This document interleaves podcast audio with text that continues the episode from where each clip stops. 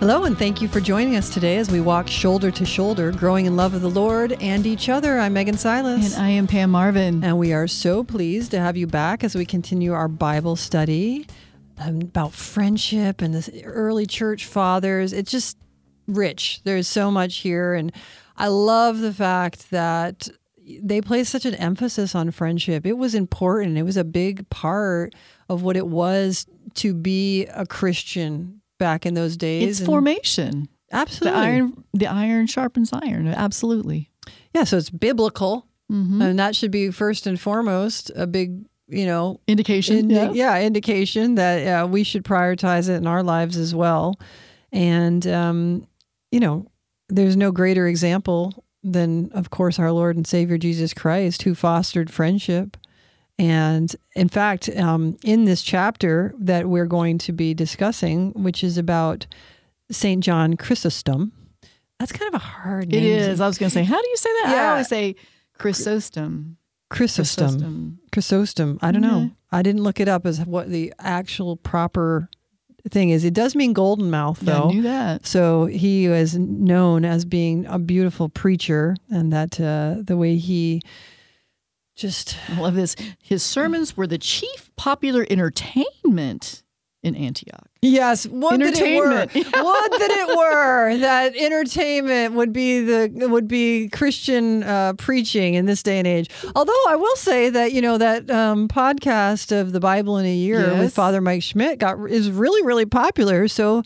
Who knows? Maybe yeah, and you we're know what still is popular direction. Too is the Fulton Sheen. You, you see, oh, have his yeah, yeah. on YouTube, and yeah, he, I listen to them from time to time. And he's so entertaining. He is he's, very entertaining. He's a character. He really is. We need someone else like him. But one of the things I love, uh, I'm going to skip ahead a little bit because I just want to give the title of. There's a section of this chapter uh, which talks about how Saint John Chrysostom is just put such a high priority on friendship.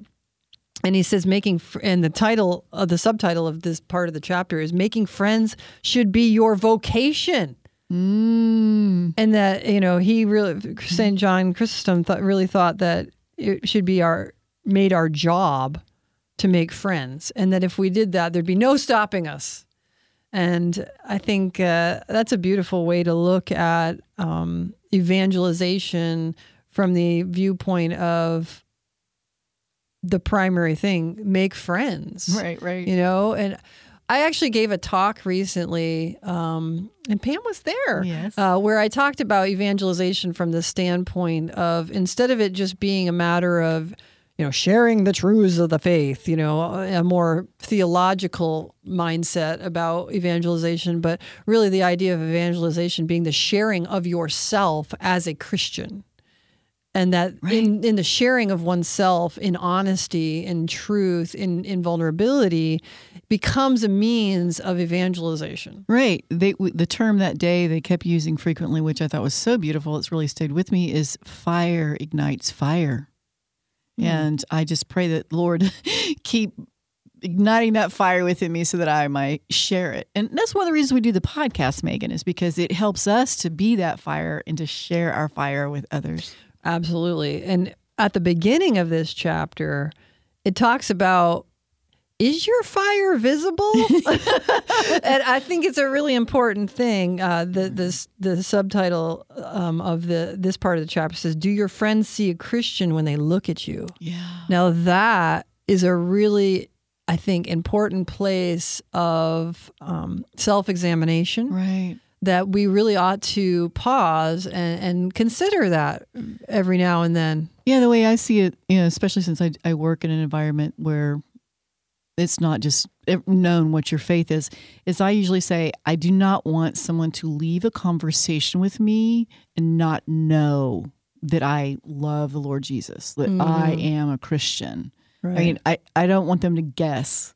I want people to know. And that happens a lot in my work because I see clients. And even with my clients, I want to make sure that I am authentically myself and hold nothing back for my love of the Lord. And if I do that, then obviously that will show. And I, I pray that to be the truth. Absolutely. There's a beautiful quote. I don't know if it's beautiful. I just think it's actually more pithy, I would say. Okay. A quote yeah, from, like pithy. Uh, from C S Lewis where he says... Um, if you were on trial for being a Christian, would you be convicted beyond a reasonable That's doubt? Right. Is there enough evidence to yeah. convict you? Yeah. yeah. Is there enough evidence to be convicted beyond a reasonable Love doubt? That. So good. And it, you know, I like to think about that. I do. I do think, like, if somebody were to come in to my life and look at my life and try to prove that I'm not a Christian, would they have a leg to stand on? What would be their evidence to contradict my claim of Christianity? Right. It, it, you know, it lends itself to think of, is that what the judgment's going to be like? Yeah. yeah. Well, good point. Very that, good you point. You know, is there enough evidence to convict me that I am a Christian? Mm-hmm. Yeah. And the one of the quotes that I wanted to bring uh, into this discussion from the book is that um, it says, this is a quote from Saint John Chrysostom, it says, "It is because of the way we live that there are thousands of blasphemies everywhere." Mm. And it also brings to mind that quote from uh, Gandhi. Have you ever heard the quote from him? He said, "I would become a Christian if I ever met one." And what he was saying by that is that he has had such respect for the teachings of the Christian faith, but yet he had met basically no one who actually lived them. Mm-hmm. Now, I think it's important to remember that doesn't mean that you never sin, because everybody's, you know, Saint Paul says, all have sinned and fallen short of the glory of God. Well, except the Blessed Mother. But um, we will fall short of what it is to be a Christian because we're not perfect. It's not so much that we may sin that becomes the problem. It's what we do after we've sinned, or what we do to try to prevent the sinning, even if we fall short. Because the reality is, is that it is hypocrisy that is the greatest scandal. It's when we are out there preaching and saying, this is the way things should be, and this is what you should do and everything. But those rules don't really apply to me, and I'm going to go and live my life in this way uh, that's contrary to those those teachings and those beliefs. And I'm going to rationalize and justify all these sort of things. That's different than I failed to live up to who I'm meant to be, and I repent of that, and I'm sorry for any any you know scandal that caused you, and I am going to do whatever I can yeah. to try to convert more deeply in my heart. And another way to say that is, how have we loved? How have we loved in our thoughts, our words, and our actions? Because sin is what keeps us from loving. So how well have we loved? Absolutely. And that's, you know, that can be a place um, that you can take every evening to examination of conscience. Amen. and and just ask that question, how have I loved today? Have I loved in a way that people saw Christ in me? Have I loved with purity of heart and purity of intention? To to regularly examine mm. those things, because it's not unless we it's not until we look at them in a way that's explicit and intentional that we're going to truly understand whether we're doing it or not. You know, so often we go about living our lives in very thoughtless ways. I don't mean thoughtless in the in the way of saying that we're just trampling on people and don't care about other people. I'm saying it in the most literal way. We yeah, don't like, think about stuff. Like not being intentional about our right, actions. Yeah. Exactly. Or not really examining things after they've happened to truly understand what was really going on there within myself. What was I projecting to others? You know, what were my intentions? All those sort of things. If we don't look at those things honestly, we won't learn from things and we won't grow. But an- another thing that, as far as not growing, that I think he makes a really good point in this uh, part of the chapter is uh, brings to mind something that I will say as a convert, when I hear an adult Catholic Christian say these words, it's like nails on a chalkboard for me. Uh-oh. And these words are, well, I was poorly catechized. Oh, That's your new pet peeve? It's not new. It's like pretty much ever since I've been Catholic, so ten oh, years now. My gosh. And the reason it bothers me so much is because what it does, it says my knowledge of the faith and thus my living of the faith is dependent on what others taught me or didn't teach me back in the day. That's true. When you are an adult, you are responsible for your own growth Amen. and faith. And if you don't know something, learn it. Amen. Prioritize yeah. it. And, you know, I find, um, Megan, you may you may have had this experience, too, that as as a convert, as we both are, Uh, the only way we came to know and come into the faith was doing lots of research and yeah, personal vetting reading and listening, and everything and... like that. And um, we need to continue to teach that to our children who we're raising in the faith, um, instead of having them just take our word for it. You know? Absolutely, uh, I totally agree it? with that. Um, yeah. But but it is different. Like, how do you? you know, this is a whole nother show, maybe. But like, how do you spark that interest in them? For us, it was we were drawn to the flame of love in the Catholic faith. Mm-hmm. Well, they're already in the flame, and just on the outskirts. No, no, another show, another show. Yeah. Well, the reason I brought this topic up is because um, there's a quote from this chapter where it says. Basically, they're saying, uh, he's talking about how there'll be Christians who are telling people to, well, the holy people are like the guys that go out in the desert and are like the monks out there in the desert. And we, you know, things here in the city are a little different. And, you know, if you really want to learn about what it is to be a faithful Christian, you know, you need to go out there and check out those guys. Well, Saint John says, uh, and are you not ashamed to confess to being a Christian and yet to send him to others because you cannot convince him that you live like a Christian? Mm. And that's why I bring it up. It's like, you know, when somebody says, well, I don't know, you know, well, I was poorly catechized. You know, I don't really know that about the faith or whatever. And you know, you need to go, go listen to that podcast or go, you know, look under this rock or whatever. Go find it somewhere else because I don't, I don't know that. Okay, you are saying that it's not important enough to me to find out the answer to that or to know that, and I'll send you somewhere else. Like, I'm not saying you have to know everything when somebody asks you a question, but you should care to know. Mm. If you find that you have an area within your knowledge of the faith that's lacking. Because if we're meant to be Christians where our faith is the primary thing in our lives, we should desire to grow more and more in knowledge and understanding. And when we have a place of lack of knowledge revealed to us, our first impulse should be, let me find out about that, not only for your sake, but for mine. Exactly. I don't want to be a Christian in ignorance. That's right. I don't want to be professing a faith that I know very little about. You know, and because, the you know, the Lord says, if you love me, you will do my commands. Well, you can't do commands you don't know. Exactly. Yep.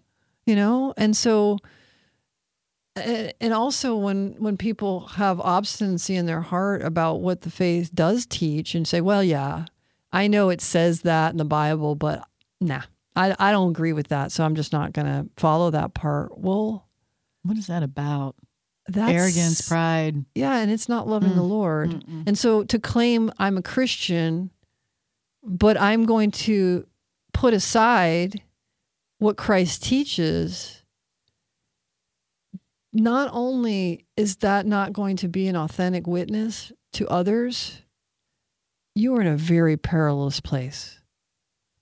Mm. Of being one who, when you come to the Lord, because you talked about that day of judgment, when you come to the Lord, say, hey, Jesus, Christian all my life, just depart from me. I never knew you. Right, right. And one of the things that I've heard that made such an impression on me is like, it's one thing to acknowledge Jesus as the Son of God. It's quite another to follow him.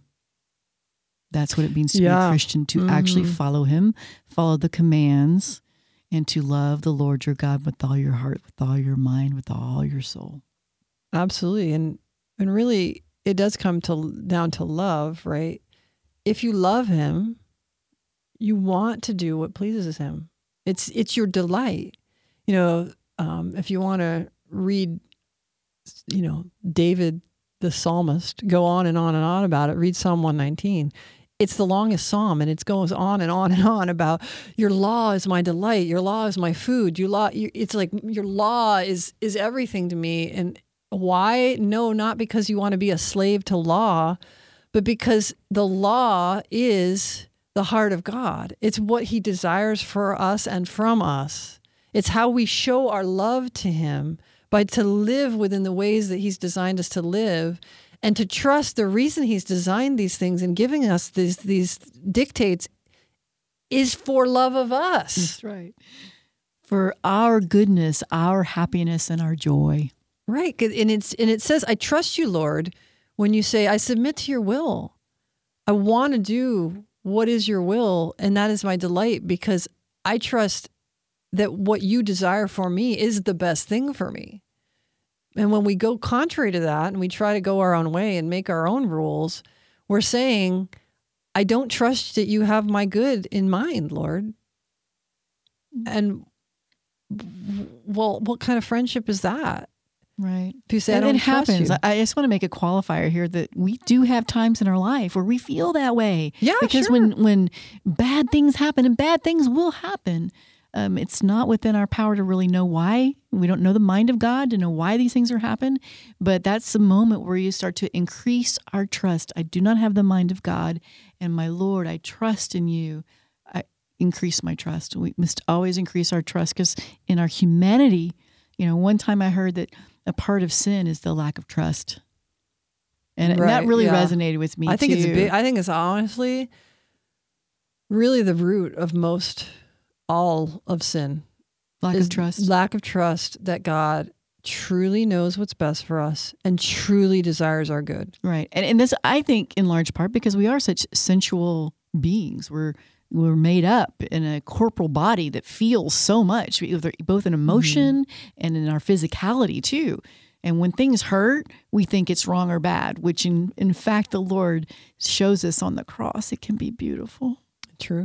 That is absolutely true.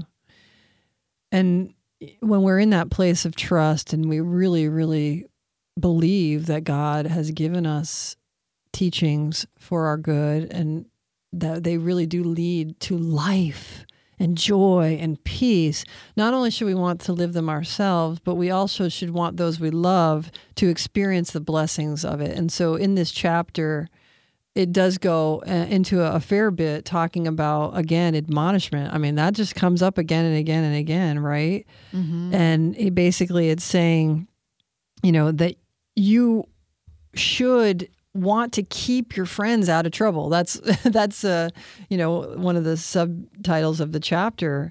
And then it says, uh, are your friends getting themselves into things they shouldn't? That's when they need you. Argue with them, make them feel ashamed, grab them by the shirt if you must. Yes. Whatever it takes, keep them out of trouble and let them know that you expect the same treatment from them. The, so as we come to trust God more and more and desire the good of the other, of our friends, again, it's going to put us in that place where if we see them going off in a place where we is contrary to God's will and we know it, to have that boldness that comes from true love, the true love that's willing to suffer, right, even the displeasure of a friend, in order to bring them into a place of truth and the goodness of God. Um, you know, I had a, I don't know, I, I thought I picked this up through like a morning of reflection, or it's somewhat biblically based, so you can cor- correct me if I'm getting this wrong, but if Christian to Christian, if I see that my brother or sister is sinning in a way that really uh, is grave, if I say nothing and let it go, I take on that sin myself. Yeah. Is that not true? Yeah, no. I mean, I, I've always felt that way. It's mm-hmm. like we have this moral obligation, and that if we overlook it, if we just pass over it, we take on that sin. Yeah, it's kind of like, you know, the... how there's sins of commission and sins of omission. Mm, so yeah. Not speaking would be like a sin of omission, of it's it's a sin against love. It's a sin against charity mm. to be silent when you see someone you love going down a path that leads to a pit. Right. And know? Let's just talk about some of those for a second that people have, have are, are, it's becoming so commonplace. Fornication, sex outside of mm. marriage. Um, that's a big, huge one that yeah. is going on these days, which he mentions in the book. So that's what made me think of yeah. it too. Because it's always been there. It's always been for ages because we have oh, such a hard yeah. time. Yeah, because yeah, we're fleshy. And, yes. uh, you know, controlling our, our mortal bodies. But if you say nothing, people who are living together. Mm-hmm. If you say nothing, you're taking on that sin. Yeah. And, you know, you get into so many situations there where people are, they're truly afraid of rupturing the relationship. And, they, and they, you know, they don't, they the rationalization can easily come. If I speak to this, that person's going to put me out of their lives, and then I won't be able to be a witness to them anymore. And so there, I'm justified in not saying anything so that I can continue to be a witness to them. But the reality is you have not been a witness to them. And as soon as you start not being a witness, they're not going to receive your witness anymore anyway, because you've already shown yourself not to be true. Right. Do you have a scenario in your head that you're thinking about or no? Because, I mean, I'm like... Not ah. in particular. Okay. You know, uh, but, you know, like, for example, a lot of times you get this situation where you've got, say, uh, a child who's cohabitating with someone and they come to visit and you don't want to tell the child, you know, you can't stay in the same room because that's going to be awkward and your child might be mad at you and they're... they're boyfriend or girlfriend might think that you're a hater and ah, la, la, la, la. And so you're like, oh, well, I'm so afraid of rupturing my relationship with my child and looking bad to this other person that I'm not going to stand on this teaching. Mm. So basically what you're then saying is to, you've already shown them a bad witness. So any other thing you speak as a witness is compromised going forward because you've already shown yourself not to be faithful to the teachings that you're espousing. Exactly. And so it all snowballs on itself, mm-hmm. right? Right. But it is important also to remember that we can't get it all done at once.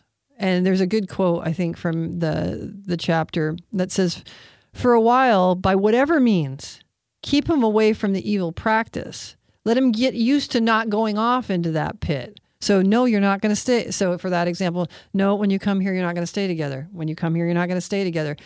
You know, so gradually, you know, they get the picture. That's not going to happen anymore. So whether through you or through other means, keep them, try to keep them from going in that pit.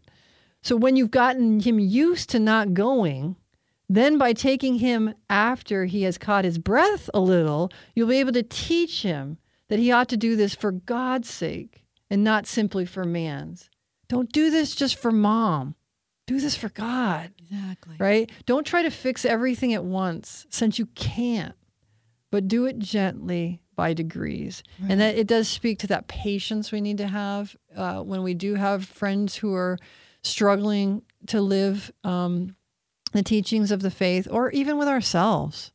You know, there's definitely things in my life where I wish I could just turn it off like a switch and never, ever, ever, ever do that again. But it doesn't Amen. always work that no, way. No, it doesn't. You know, and I trot myself off to confession regularly for the same stuff, just like everybody else does, mm-hmm. because that switch doesn't get turned off, you know, immediately. And there's work that still needs to be done, and there's grace that's still necessary. And the, the beautiful thing about it is, is the Lord uses even that, even our falls, to remind us you need exactly. a Savior.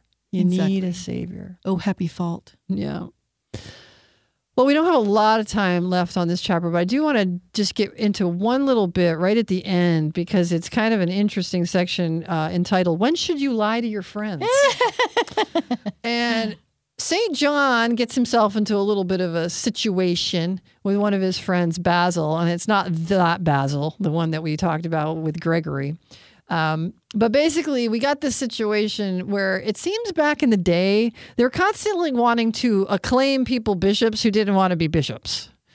And these two uh, were in that scenario. They both the, the crowds wanted to make both of them bishops, and neither of them wanted to be a bishop. They really kind of wanted to go to a monastery and just sort of do that.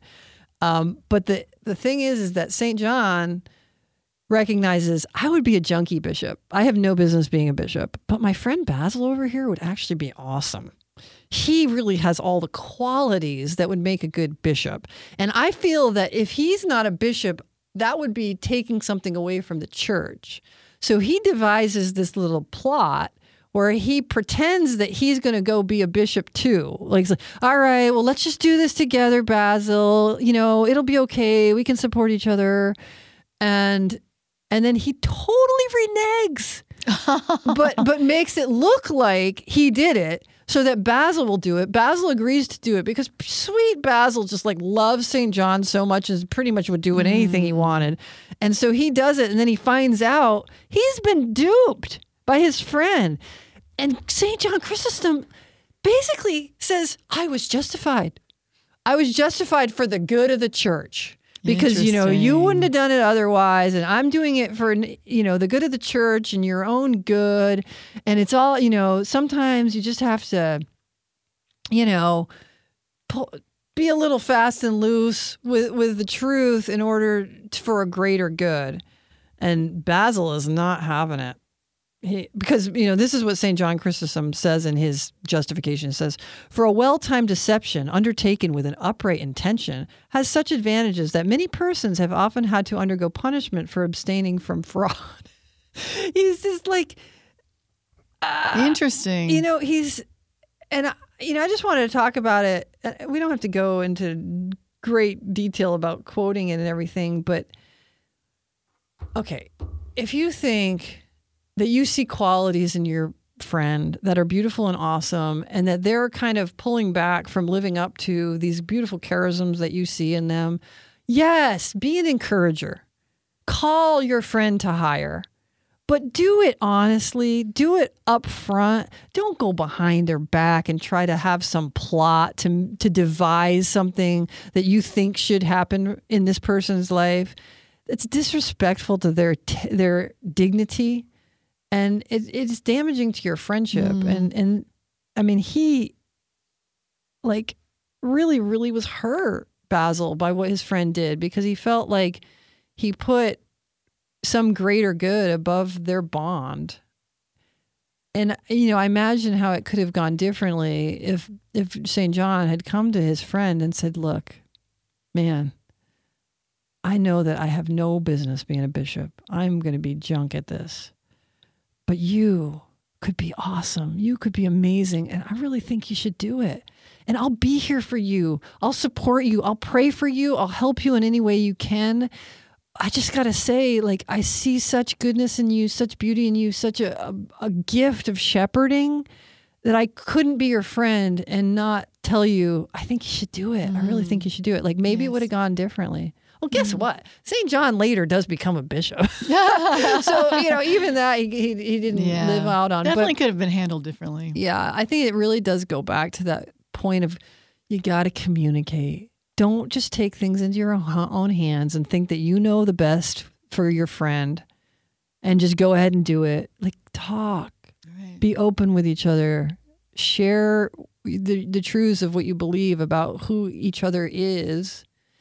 And support each other and admonish if you need to, cajole if you have to, but always with honesty, with patience, and, you know, honoring the preciousness of the relationship. Right, and the dignity of the other. Yeah, I think exactly. It's so important to always honor that dignity in the other.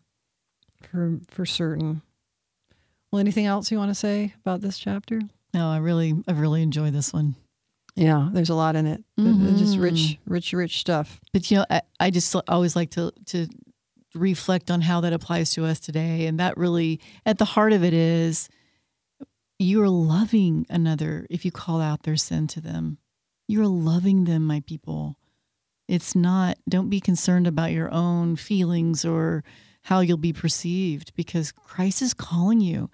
To to call out the drunkard, to call out the fornicator, call them out yeah. in the, with love and kindness so as to win the souls for Christ. For sure. But also don't forget the flip side. When you see goodness, when you see beauty, when you see excellence in your friend, speak to it. Excellent, yeah. For sure. Honor that within them and encourage them to use it for the building of the kingdom. We all need encouragement, don't we? Absolutely. All need encouragement. It's the both and, baby. That's right. All right. Well, thank you so much for joining us, and we hope you will join us again as we continue on this journey through the book. And until next time, let's stay united in prayer. God bless. God bless.